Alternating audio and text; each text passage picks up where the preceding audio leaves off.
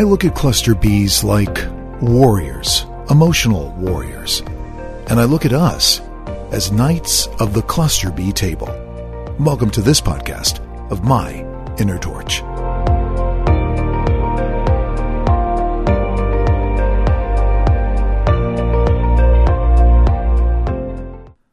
Knights of the Cluster B table.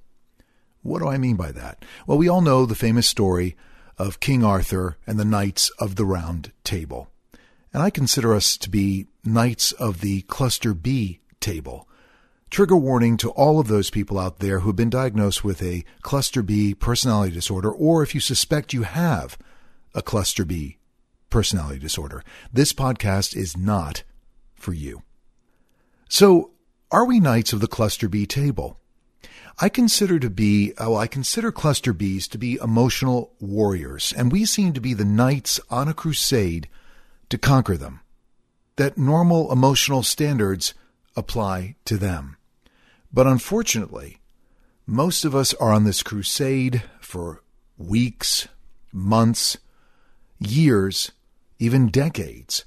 I know I am a knight of the cluster B table because I've been trying for over 21 years to show my wife, who I suspect is a cluster B, that the world is not such a bad place. But as you go through this progression and as you try to show them that the world is an okay place, whether you're trying to show a narcissist or whether you're trying to show a borderline, you will fail inevitably because these people are emotional warriors. They too are survivors of their own demons. When you look at backgrounds of people who are narcissists and or cluster B borderlines or psychopaths, you will see that they usually, when you go back to their family of origin, something happened. There was retarded development, retarded emotional development that made them who they are today. Is narcissism, narcissism genetic? Is borderline genetic? There is no correlating evidence or research to support the fact that you could inherit it from somebody. I think it's it's conditional. It's the behaviors that you witness, the behaviors you're subject to over years in very critical times of your emotional development, which would be your childhood. That's why frequently when we go back and we look at our childhood, and we try to explore why we may be codependent, why we may have a propensity to be trauma bonded, we can find reasons. I certainly can. I can look back, I can go to my family of origin, and this is very, very important practice that I would recommend you to do. Go back to your family of origin, try to explore why you put up with people who are narcissistic and or borderline and or psychopaths there are other people out there who would be repelled by these people. For some reason, we seem to either attract them or we seemed we seem to find them. And that's troubling. And I've done a lot of soul searching over the years to figure out what my part in this relationship is because there are two parts to every relationship. Why am I a knight of the cluster B table? I can look back on previous relationships before I was entangled with my wife and I can see that there are distinct patterns that I was with what I suspect to be narcissists. I had relationships with narcissists. My parents weren't narcissists, but for some reason, growing up and being empathic, caring, wanting to fix people, which is why we go on that crusade, as we are knights of the cluster B table. We are out there to try to change these people. We are out there to try to find them again, the person that they pretended to be. We're trying to resurrect them from the dead. You know, and that's our problem. They are emotional warriors. They are out there trying to survive in the world. It's very difficult for them. They don't have the capacity to love. They don't have, most of them don't have the capacity to be empathetic or compassionate. They can't really love somebody. And so, therefore, it leaves us desperately trying to find something that is not there. And you know, I kind of feel sorry for those people. I have compassion for people who are in the cluster B genre. And that's why I'm in the situation I'm in, because I have that compassion, because I feel bad. I still feel bad for my wife that she has not and cannot experience love on an intimate, mature, and adult fashion because she can't. Her development was and is retarded. This is why she behaves the way that she does. You know, the silent treatment. What is that? Why do people do that? It's a very, very cruel form of punishment, yet they are masters at it.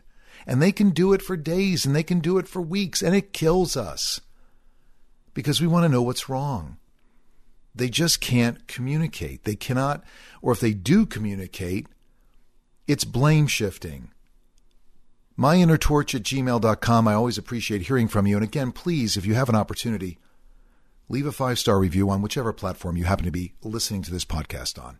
It really does help grow listenership. It helps for people to learn from my personal experiences and maybe draw some solace and comfort and understanding. The most important thing is understanding. These are not normal relationships. Please don't for a minute think that you are in a normal relationship with a cluster B because that is simply not possible. No matter how hard you try, no matter how many breadcrumbs they throw at you, no matter how many times you break up and make up, folks, that's not normal relationships that are normal, I imagine, because I probably have never had one, they build over time. You build intimacy, you build trust. And yeah, sure, we all have falling out with people. We do. We will all, always have arguments, but when somebody truly cares about you, they will not give you the silent treatment. They won't withhold affection. They will not verbally, mentally, and emotionally abuse you. Shouldn't happen. But yet, for some reason, we take that as being a challenge. That's why we're knights of the cluster B table. We take it as a challenge because we figure, okay, we're going to change them, we're going to fix them. They're going to come back, they will resurrect themselves. But they won't. They won't. And I've told you this in countless podcasts. What you had, what you saw, what you experienced was real at the moment during that particular time but it was not sustainable by the narcissist and or the borderline. They can't do it. They love bomb intensively and it's wonderful but it comes to an end. And inevitably there is a discard in your future. And there might be a hoovering back sure. And that's why we just ping pong back and forth, back and forth. You know, we get excited about the breadcrumbs. I know I do. I get very few. And now I'm able to discern why I get the breadcrumbs because inevitably my wife wants something. It's not because she really cares.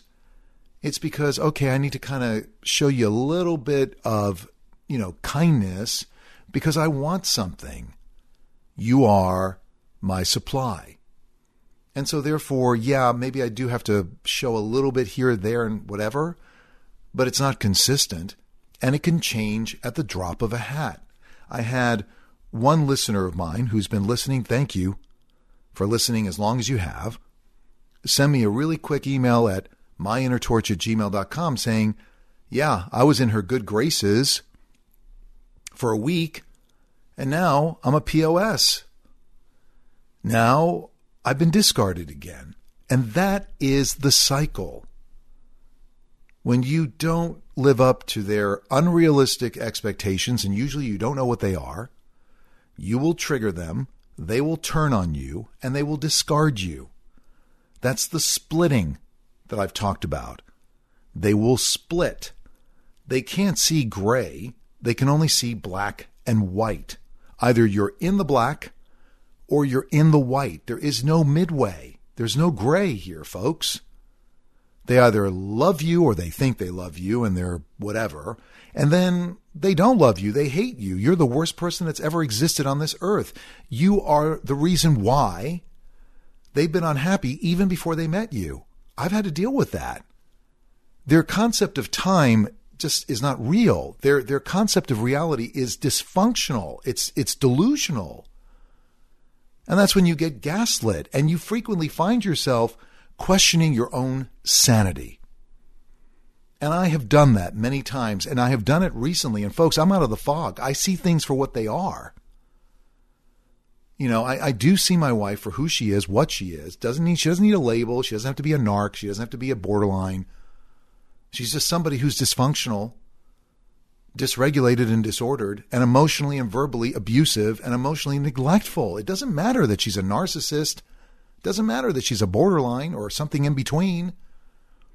We use these so that we can put a moniker on them and say, okay, yeah, they're a narcissist. Okay, you know what? That's a borderline. That's good for clinicians. It's not necessarily good for us because how do we deal with them? That's why you're listening to this podcast. Come out of the fog. Get off the knights of the cluster B table.